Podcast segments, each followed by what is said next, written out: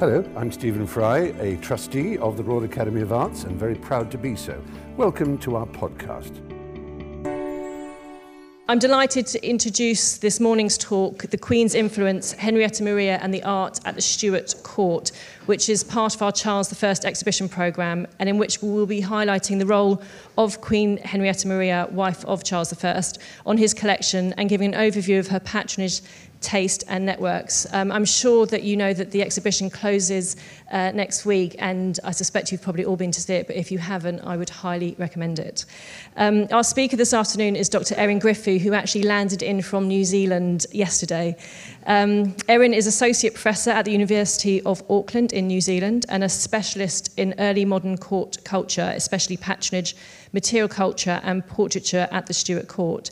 She is the author of On Display, Henrietta Maria and the Materials of Magnificence at the Stuart Court, and regularly gives talks on Henrietta Maria's life, patronage and palaces, including at Hampton Court and the Queen's House in Greenwich, Oxford. I would also like to welcome Stephen Hudson, who is the British Sign Language interpreter for this event.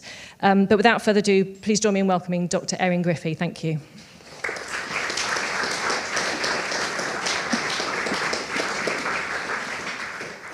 Thank you. The story of Stuart art has long been the story of Charles I. There are many good reasons why the king was important in this respect, as the literature and this magnificent exhibition have well demonstrated. Charles was known by his contemporaries for his buon naso, his good nose for pictures. And he acquired the hugely important Mantuan collection, several of whose showpieces are in the exhibition. However, generations of scholars have downplayed the influence of his queen consort, Henrietta Maria, and her importance as a cultural agent at the Stuart Court. This is partly a vestige of the deep anxiety around the queen as an historical figure. The critique of Henrietta Maria, whether it is criticism of her meddling in politics, her overzealous Catholic piety, her lavish overspending, and even her inescapable Frenchness, has persisted since the marriage negotiations that saw her promised to a Protestant English king, and it continued well into the 20th century. For her part, she was given an impossible mission by her guilt-inducing, heavy-handed mother, her ambitious brother, and her godfather, the Pope Urban VIII. They wanted her to not just protect English Catholics and raise her children as Catholics, but in fact to convert the king. This mission hung over the Queen throughout the rest of her life, with promising periods such as the halcyon years of the mid-1630s and the very dark days of the early 1640s, which saw the growing political tensions which would result in civil war. It was only at her death in 1669, with the Treaty of Dover being negotiated, that her dreams of a Catholic England seemed to be imminent. And if it did not come to fruition with her eldest son, it would with her second, James II. Henrietta Maria's active role in the English Civil Wars, which saw her giving her husband endless pep talks and strategizing, speaks to a certain personality that is assertive, opinionated, and as we shall see certainly in the case of art, a strong sense of entitlement to a certain social standing, dignity, and magnificence. As she saw it, just as her husband needed political and military direction during the Civil Wars, art too needed her direction. Growing up at the Bourbon court in France, Henrietta Maria was surrounded by three things that would be hugely influential to her time in England: a dominant mother that was widowed when Henrietta Maria was just a baby, a strong sense of religious obligation and piety, and a sophisticated court that saw real value in magnificent display. She was raised to see the essential role of artworks within the context of both the Mass and private devotions, and to understand the importance of votive offerings to churches. She would fulfill the role to the church honorably. She would found a convent at Chaillot in 1651, and over the course of her life, offer a range of religious patronage and charitable acts. As we shall see, devotional artworks were a mainstay of not just her chapels, but her galleries and her private apartments. So Henrietta Maria brought a sophisticated understanding of what a magnificent court should look like and how pictures, buildings, and other objects would contribute to that. Like Charles I, she directed art and architectural commissions. She, too, was gifted pictures tailored to her tastes, and she, too, helped to determine the display of pictures in her palaces. We must remember that these were not solely the king's palaces.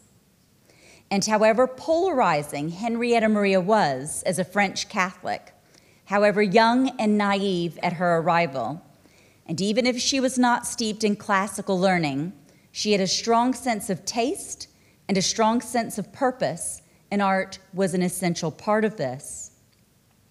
Yet the notion that the Queen had her own pictures, commissioned her own artworks, and oversaw her own display has only recently been considered by scholars.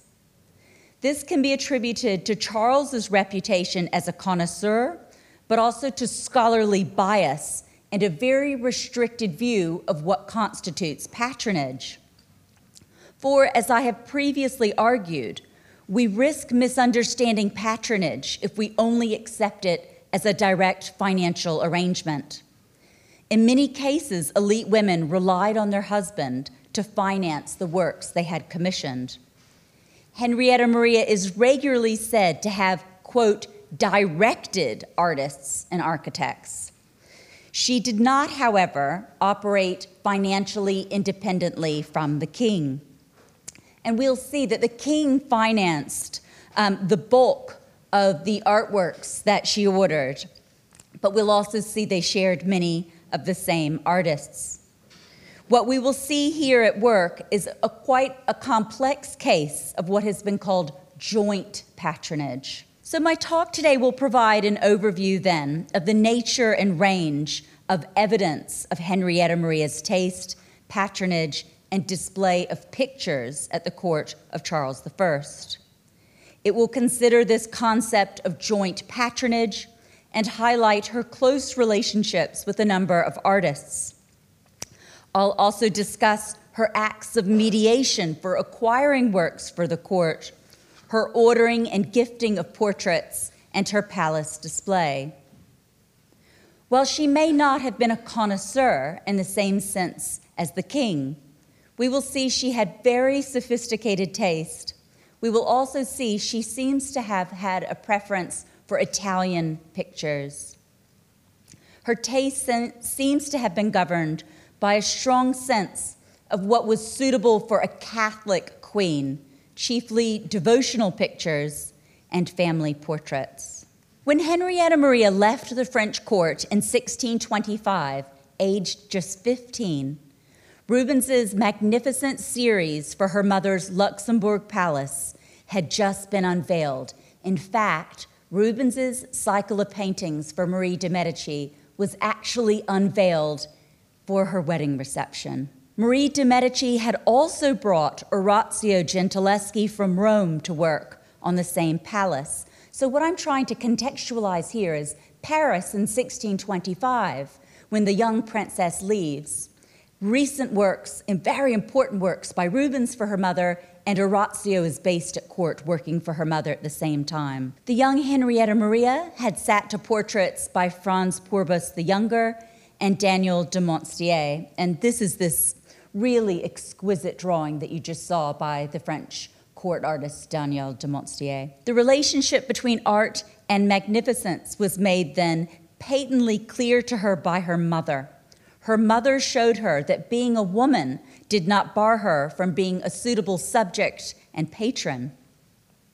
As part of her wedding trousseau, gifted by her brother, King Louis XIII, she brought several unnamed pictures for her chapel at St. James's. And indeed, one of the conditions of the marriage was that she needed to have suitable places for her worship at all of the palaces. But the chapel that was intended to be the main chapel when she arrived was at St. James's. These pictures must have been devotional and selected to facilitate her devotions in this new home. And the French called England, and I think this is quite a fun or an interesting quote, they called England a land of heretics. It has not, at least to my knowledge, previously been pointed out that 1625, the year of the marriage, was a jubilee year. And Pope Urban VIII naturally attached great significance to this and gave the Queen a rare golden rose. It all must have portended very well for the papacy. For her very early years in England, there is ample evidence of lavish spending on fashionable clothing and public showcasing of her Catholic devotion. We know little about any early artistic commissions related to the Queen until a few years later. But we do know that the year she arrived, a local painter, well, he was a German painter called Francis Klein, but based at the English court. The year she arrived, he painted a massive crucifixion as an altarpiece for her chapel at St. James's. Now, the crucifixion is a very strongly Catholic subject. The same year, 1625, again, we remember this is a jubilee year, the king gifted her a nativity in an ornate triptych. There is nothing like this in any of the Stuart inventories that is recorded, but it may perhaps have been comparable to this one that survives in the Metropolitan. This subject, the Nativity, had a special secondary meaning for the king's young wife, since it foregrounded the importance of having children. So this is an interesting case in which the king gifted the Queen a picture suitable for her specifically Catholic devotions. It speaks then of an acceptance on the king's part of the Queen's religion and the important role of religious pictures for her. Her taste for pictures and orders for them was certainly not limited to religious works. In 1628, the court painter Daniel Mytens painted 3 portraits of her with her dwarf, Geoffrey Hudson. So this is 1628. She's 18 years old, still hasn't had any children. And so she orders these portraits of her with her dwarf to send to relatives overseas. Now, the king paid for these portraits, but it is interesting that none of these portraits in 1628 stayed at court. The Queen handpicked the recipients. This seems to be the first evidence of what has been called joint or conjugal patronage in the case of king and queen. In practice, such joint patronage operated in a number of different scenarios. In the most straightforward sense, the king and queen shared many of the same artists. When Van Dyck was knighted on the 5th of July, 1632, he was recorded not solely as the king's painter, but as principal painter in ordinary to their majesties. In this sense, Van Dyck was officially attached to king and queen, and Inigo Jones, the eminent architect at the Stuart court, also officially attached to king and queen. This shared enterprise is borne out by accounts such as Van Dyck's bills seen here from late 1638. Here you see the painter seeking payment from the king for some pictures and the king for others. Do you see the light blue arrow at the top left? Do you see these crosses here? Those crosses relate to pictures that the Queen was expected to pay for. So the Queen was expected to pay for these. And not only that, when you got a bill from an artist or a tradesman at this time, if you were the patron, you decided how much you wanted to pay them. And usually you would pay substantially less. And do you see here that the king or one of his scribes, for this picture, the Queen by Mr. Bernino. This is the Queen for Bernini. And Van Dyck has asked for £20, but it has been decided by Charles I that he'll pay Van Dyck instead £15. Now, her part of the bill seems to have been ultimately settled by the king. However, this arrangement suggests that the Queen commissioned pictures from Van Dyck directly.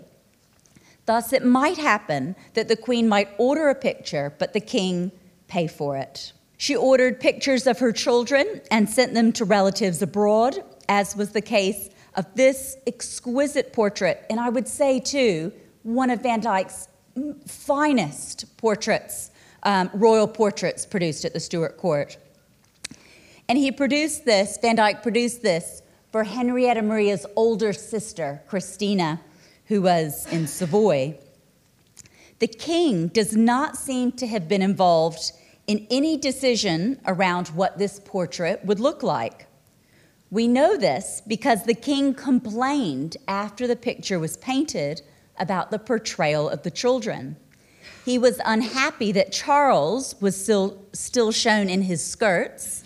And this is Charles, oh, see, I've done it again. This is Charles here on the left, and you can see he's still in his skirts. He's not shown in breeches yet. And Charles seems to have also been unhappy that the other children have not been shown with the protective aprons that they were meant to wear on top of their very fine silk garments. In other instances, though less frequently, the Queen would order an artwork and pay the artist herself. And there are very interesting cases where she does this for Jan van Belkamp and Hubert Lesueur. We know, too, Henrietta Maria paid Inigo Jones and Christopher Wren directly. She paid retaining fees, modest pensions for both of them. She also paid Jones directly for works on her palaces at Oatlands, Wimbledon, and the Queen's House at Greenwich. One particularly revealing example of the Queen's direct relationship with artists is a notation in her own hand on the 1632 payment to Jan van Belkamp. This was for £40 for three pictures were, and I quote, she says this in her own hand, the pictures are by our direction and for our use, end quote. Moreover, Henrietta Maria made suggestions and engaged directly with artists and had a sense of what she liked and ultimately felt a sense of ownership of these goods and spaces. There are even incidents recorded of the Queen giving away pictures in the collection. The King's surveyor, Van der Doort, records four paintings from Whitehall. This was the King's palace, this wasn't the Queen's palace. Four paintings which the Queen, and this is in Van der Doort's sort of broken Dutch, the Queen disposed of four paintings to ladies at court. As I indicated earlier, these pictures were not all seen as the exclusive property of the king, and these were not solely his palaces. She received a number of palaces as part of her jointure, that is, the financial conditions of her marriage contract. She acquired Somerset House, Greenwich, Oatlands, Nonsuch, Richmond, and Holdenby. She'd acquired all of those palaces by 1630, so within 5 years. And then in 1639, she acquired Wimbledon, and Wimbledon very much preoccupied her from late 1639. Wimbledon would have been amazing. Jones, who was called in her accounts Her Majesty's surveyor of her building, end quote, was paid directly for building work at Wimbledon, and he was also paid for work at Oatlands and the Queen's House. I think one thing that's particularly distinctive about the Queen's House is how much money she paid Jones for the Queen's House, £9,000, which is really an astonishing sum. So she was really funding all of the building works in the 1630s for the Queen's House. And while Charles I funded the remodeling of Somerset House in the 1630s and the building of a new chapel there, it was the Queen's treasurer who oversaw all of the expenses. Again, to me, this is very interesting. The king is financing it, but the Queen's treasurer is basically approving everything related to the chapel. She approached the decoration of her palaces with great enthusiasm. And this decoration included decorative painting, furniture, pictures, tapestries, and you all must go see the magnificent Mortlake tapestries in the exhibition, as well as the larger panorama of interior decoration, and that included furnishing textiles, carpets, and decorative flourishes, all down to flowers, especially strewn on the floor. So I want you to imagine, and you don't get a sense of this in the exhibition. You get the sense of walls being very busy with the color and movement of figures, but you don't get that sense of layering, which you would find in an actual interior, pictures on top of tapestries, pictures on top of fabrics and walls, Persian carpets, Turkey carpets on the floor, chandeliers. All beds were fully encompassed by hangings. These were very, very rich interiors. And to me, it's so evocative to think of the olfactory element of these interiors as well, that she paid a woman to throw flowers on the floor. So you can imagine as you stepped through these interiors, and it was usually roses, you can imagine what it would smell like. It would really smell quite exquisite. Her accounts show that she spent extravagantly on all these aspects of her interiors. They were exquisitely decorated and often with furniture in the French style. And it's interesting, particularly at the Queen's House, at Somerset House, you find a lot of furniture in the French style. But at the Queen's House, which you see here, and at Wimbledon, there's a lot of furniture in the Italian style. And we'll talk about that in a minute, but I certainly think it's interesting that in the second half of the 1630s, her taste very much moves to the Italianate. And this coincides, of course, with papal envoys from Rome being in London. Henrietta Maria also had chapels to decorate. From around 1634, there was a much greater boldness to her Catholicism.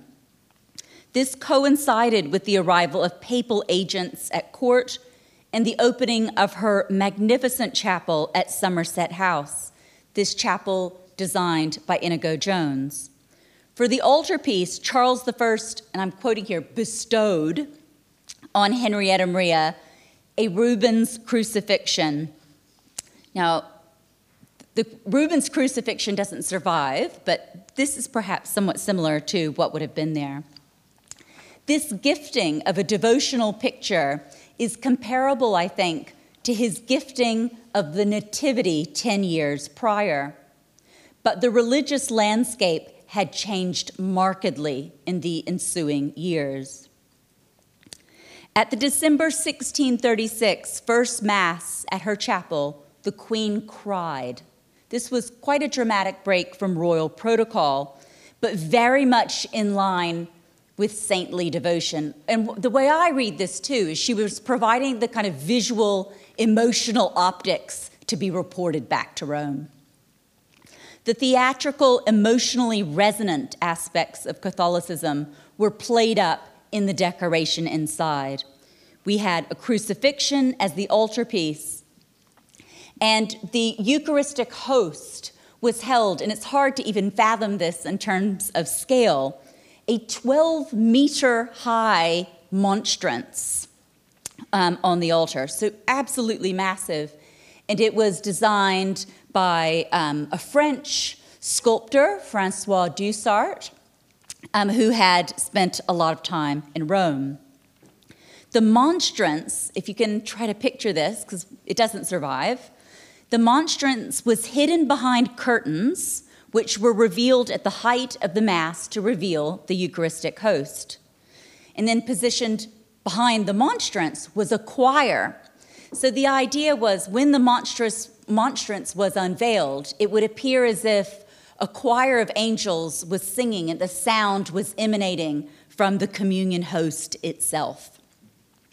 To add further to the kind of theater of this chapel, there were, again, the scale just blows my mind, 400 votive candles surrounding the monstrance as well. The Masses, as you can imagine, were very well attended, both by Catholics and Protestants. This example reveals the strongly Catholic influence of the Queen at the Stuart Court. It also highlights the visual and material splendor of the whole theater of the artworks in her chapels. This would inevitably have had close associations with Rome and the papacy. That the king gifted her the altarpiece suggests that the king may have shared in this aesthetic, or at least supported it. It's worth underscoring here, too, the talent marshaled on the Queen's Catholic chapel. The architect, Jones, the altarpiece, Rubens, the monstrance, which held the sacred host, by a sculptor who had been active in Rome and worked in a strongly Italianate manner. For Protestants, such imagery within the context of the Mass was wholly unacceptable. A crucifixion was a particularly Catholic image since it showcased the body of Christ and highlighted the Catholic belief that the communion host was in fact the body of Christ and not a mere symbol of it. Rubens's altarpiece was the subject of focused, violent attack during the Civil War. And there's an account of parliamentarians who came in to destroy the religious artworks in the chapel. And they describe attacking it with a halberd. And they use the word scourge. They scourged it. And they threw it into the Thames. So attacking the picture became a way of attacking the Catholic queen, whose religion had caused such suspicion and hostility. Moreover, Henrietta Maria's direct line to the papacy was particularly visible from 1634 with the arrival of the first papal envoy.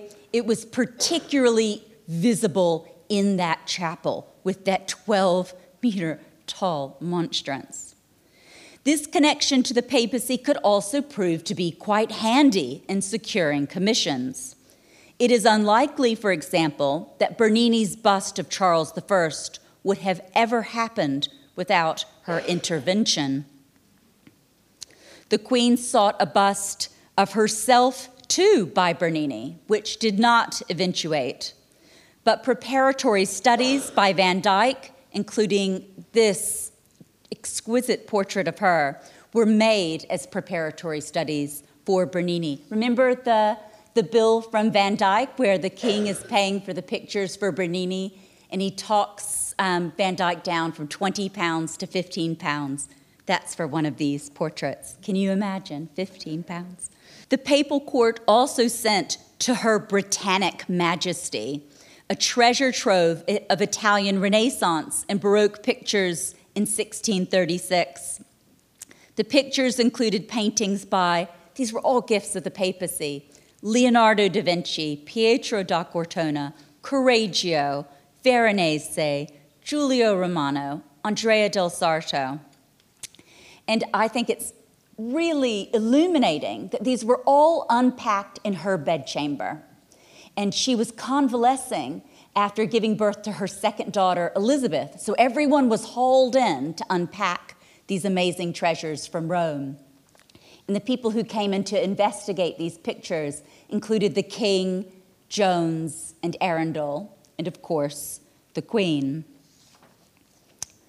Moreover, the connection between the king and papacy at this critical juncture, when they were hoping to convert the king, made such precious gifts of fine paintings possible. Without a Catholic consort by his side, and without the allowing of papal envoys, such gifts would have been unthinkable. Henrietta Maria also received another gift from the papacy the same year. This is 1636. And she received a painting of St. Catherine. This was delivered by the new papal agent, George Conn.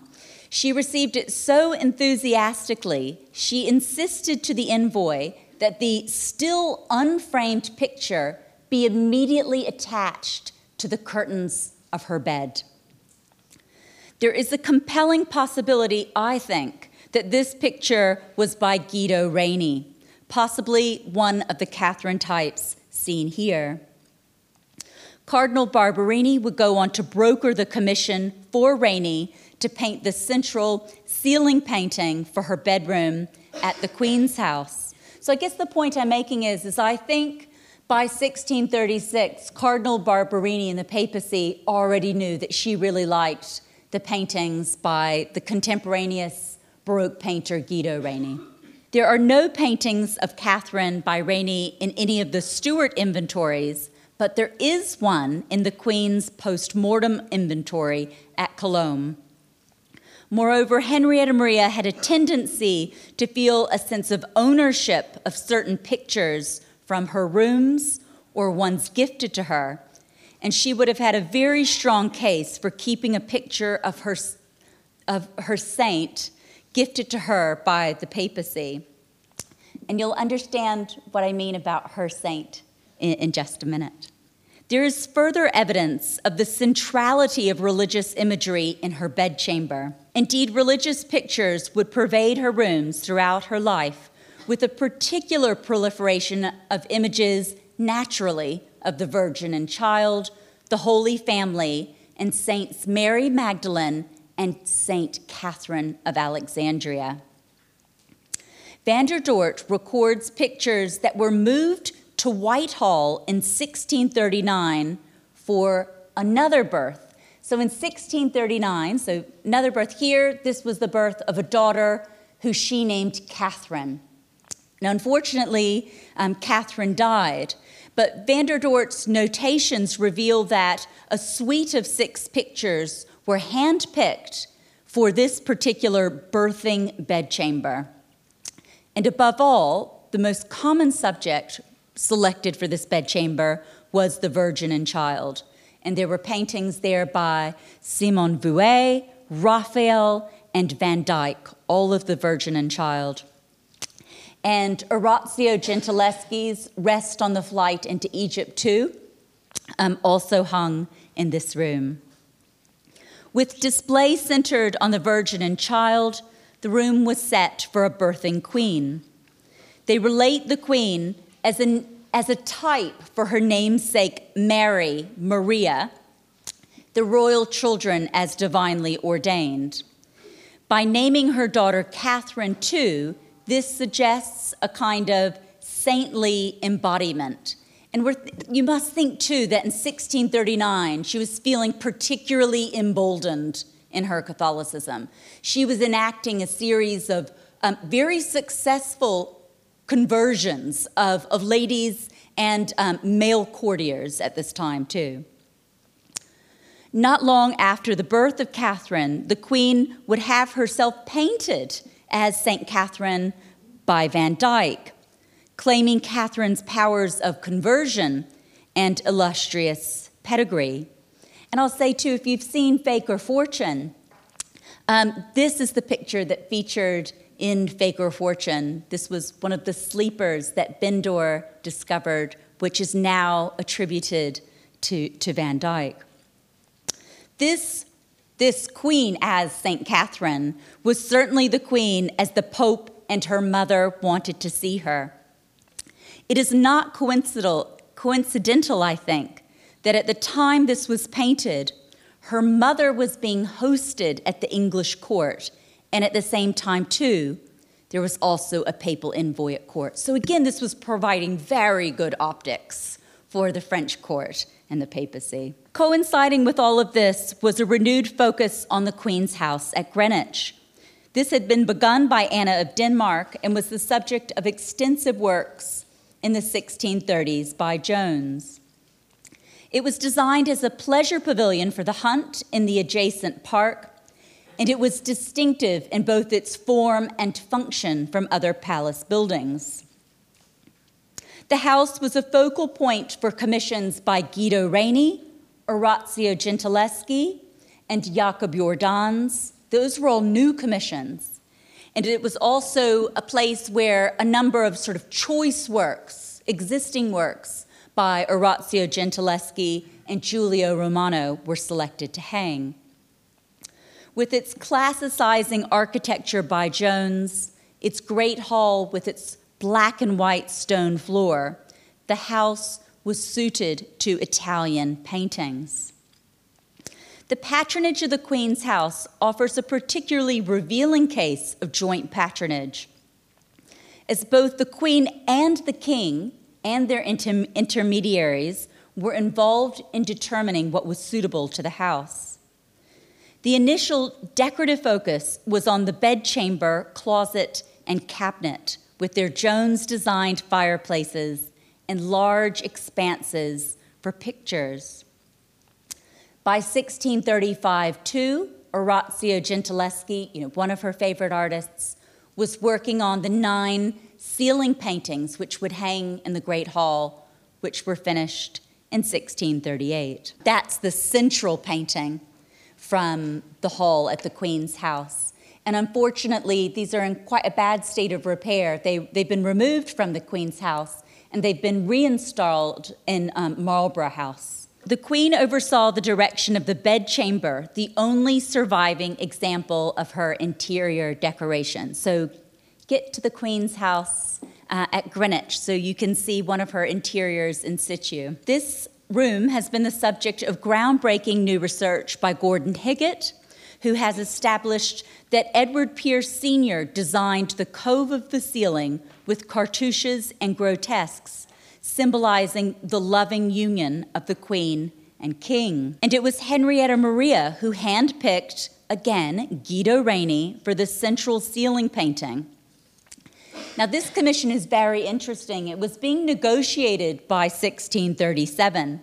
And so she specifies to Cardinal Barberini in Rome that she wants a painting by Guido Reni for this bedchamber.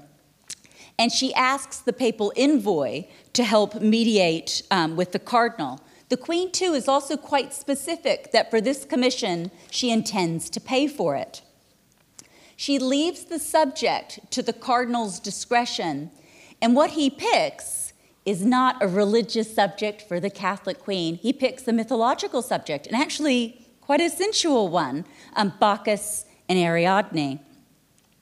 When it was completed in 1640, the new papal agent was very anxious that the picture would appear lascivious and would scandalize the heretics in England. But the agent also conceded that if the Queen and her confessor approved it, then we will have to let it appear that Her Majesty ordered everything and that I was solicitously carrying out her demands, end quote. This quote underscores the expected leeway given to the Queen as a patron, even if Barberini was the main player in the commission itself.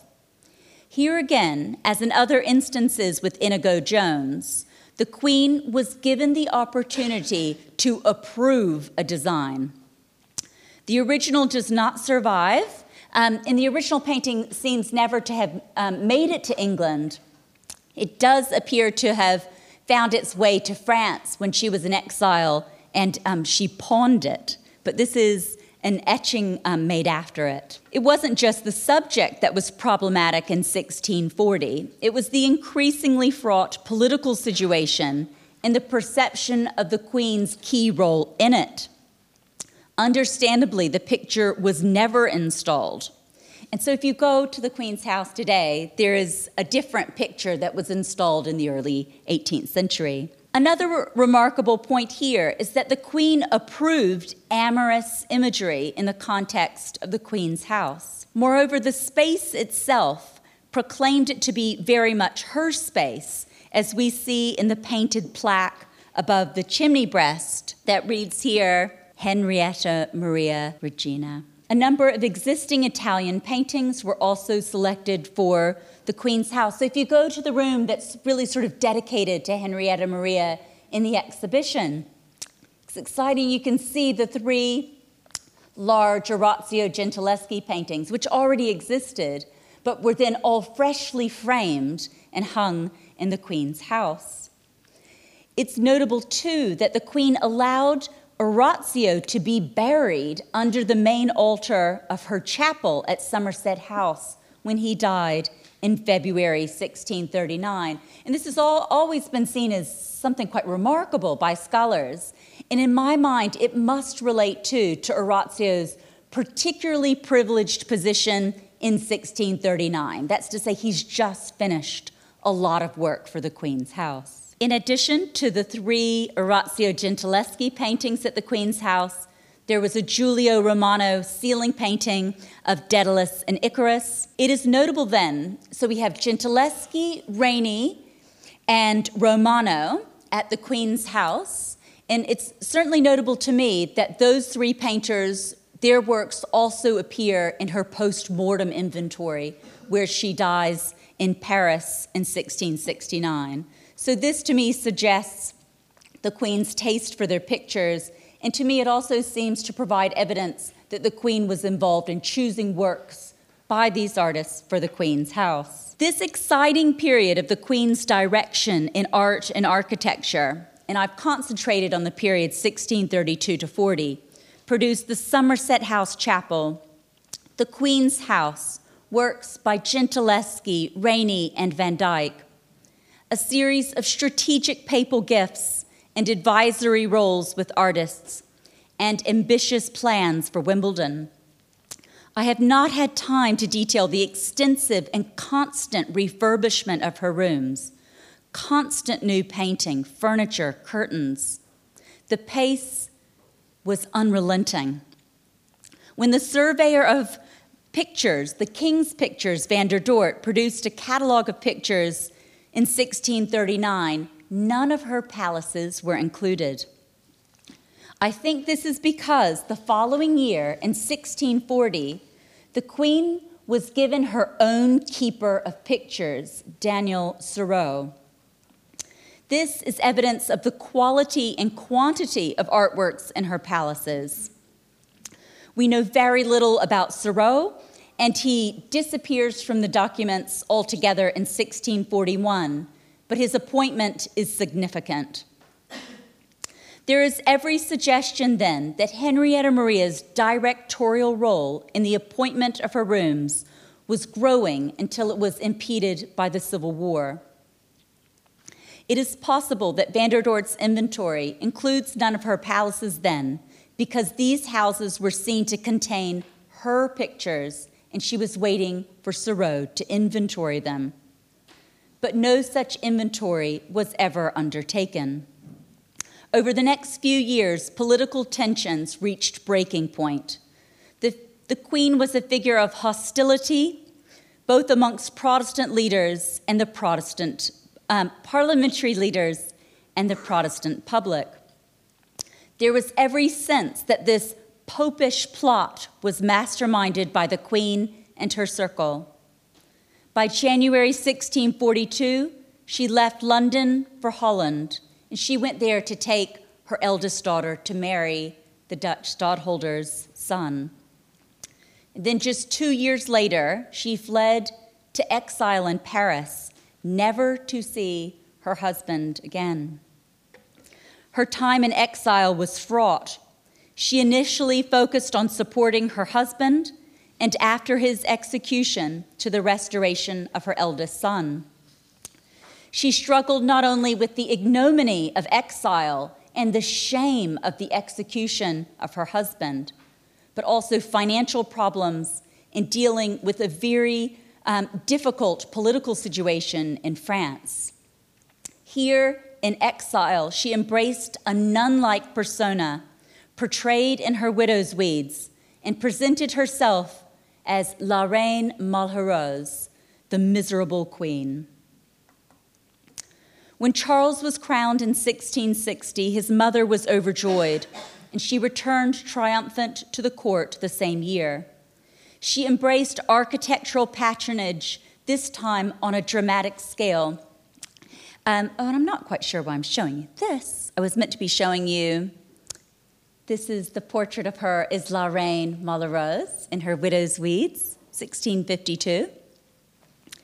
And now we're at the Restoration Court of her son, Charles II, and I was mentioning her architectural patronage. To me, it is really remarkable and almost astonishing that she spends £30,000 on renovating Somerset House in the 1660s. This is a staggering amount of money. And to put that into perspective, in the exhibition, you've all seen the exhibition, they talk a lot about the Mantuan acquisition that Charles I acquired in 1626. He paid £26,000 for that spectacular collection of artworks. Henrietta Maria spent £30,000 on a renovation of one of her palaces in the 1660s, all funded through her private purse. There are tantalizing glimpses of her engagement with art at the Restoration. Payments to John Hoskins, John Michael Wright, Nicholas Stone. Pepys regaled the quality of her revamped rooms. We also get a sense of the spectacular furnishings and pictures in her renovated Somerset House in 1665. So the plague is ravaging London in the summer of 1665. It's a particularly virulent outbreak, and she decides she needs to go to France, and she says she's only going for a year. And she brings with her an absolute treasure trove of tapestries and chandeliers and pictures, and they inventory them. And this inventory is fascinating because it gives us a sense of the artworks and tapestries which were hanging at the Restoration Court. And amongst these treasures, notable, I think, within the context of the argument I'm presenting to you today, is a Guido Reni painting called A Divine Love. And in the same 1665 inventory, what other painters do you think we find? Van Dyck and Orazio Gentileschi. When she died in 1660, an inventory was again taken of her goods and included the Reni picture you just saw. It included this picture, or a version of it, as well as, again, portraits by Van Dyck and works by Orazio Gentileschi, Guido Reni, Giulio Romano, all artists who go back to her patronage in the 1630s. And you may recognize the painting on the far right that also features in the exhibition. And in fact, the first time we can attach that picture to the Stuarts is Henrietta Maria's post-mortem inventory. That's the first time it appears, this Holbein. And these other pictures also feature in her post-mortem inventory. So not everything, when she dies, had all come from Somerset House in the 1630s or her other palaces. Some seem to have been newer acquisitions. And interestingly, too, the pictures that are inventoried, one might expect all of them to be returned to Charles II. They weren't. About half were returned to Charles II, and about another half stayed in France. And so many have entered the collection, the French royal collection. So certainly one thing that's interesting, certainly in my mind, that you find a number of these pictures being subsumed into the collection of Charles II. Many were displayed at Whitehall, as we know from an inventory of the mid-1660s, but not all of them were returned. To conclude, thus Henrietta Maria's influence at the Stuart Court was, I think, demonstrable. It included decisive impact on the religious and political landscape, as well is the acquisition of artworks. As I have shown, it was her Catholicism which proved so politically divisive for the king, which was instrumental in many ways for the spectacular gifts and commissions brokered through the papacy. The essential role of images within the context of her devotions also influenced the type of artworks gifted to her by the king as well as the papacy and other courtiers. Nonetheless, the accounts that record her direct involvement with artists paints a slightly more colorful picture. We know she was thrilled to get her hands on the still unframed picture of St. Catherine, but we also read that she was keen to get lifelike portraits of her children to send to relatives and sought a portrait bust of herself from Bernini. Her strong preference for Guido Reni's works suggests taste that extended beyond the largely devotional scope of her public identity. Indeed, she was also gifted mythological paintings and still lives. She always kept the portraits of her children and a miniature of her husband close to her heart. While she was a deeply polarizing figure at the Stuart court, this should not negate interest in her. Indeed, quite the opposite. She is a fascinating historical figure, precisely because she was forced to negotiate such tense confessional and political issues, because she was situated between France and England, between the papacy and Protestantism, between parliamentarians and the king, royal magnificence, and religious devotion.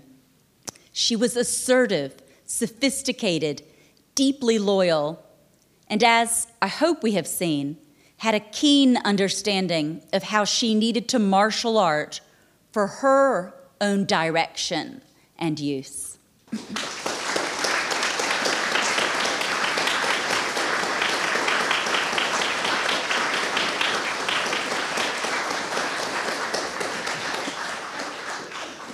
The paintings in the Royal Collection by the female artist, Artemisia Gentileschi, were they owned by Charles or by Henrietta Maria? The whole notion of ownership is very thorny, as I've kind of alluded to. It was far more fluid than we think of today.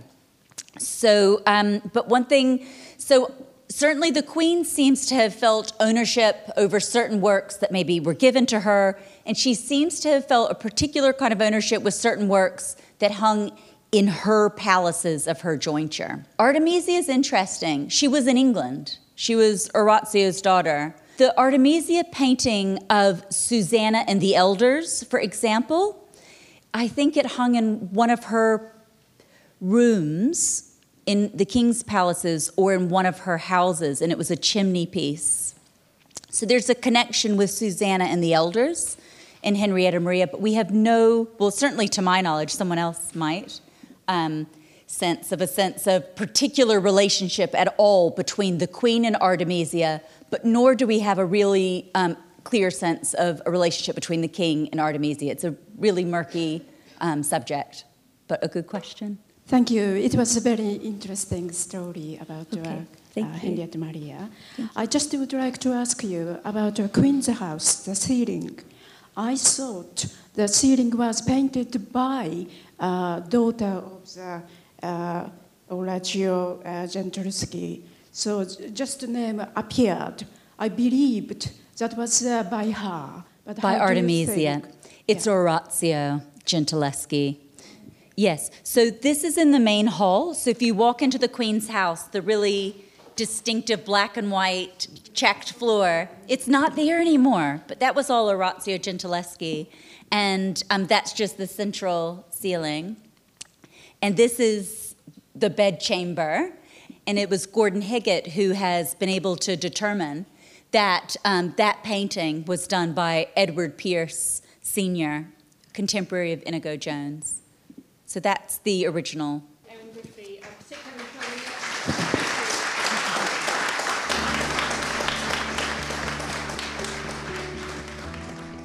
Thank you for listening. For more information about the Royal Academy, please visit www.royalacademy.org.uk.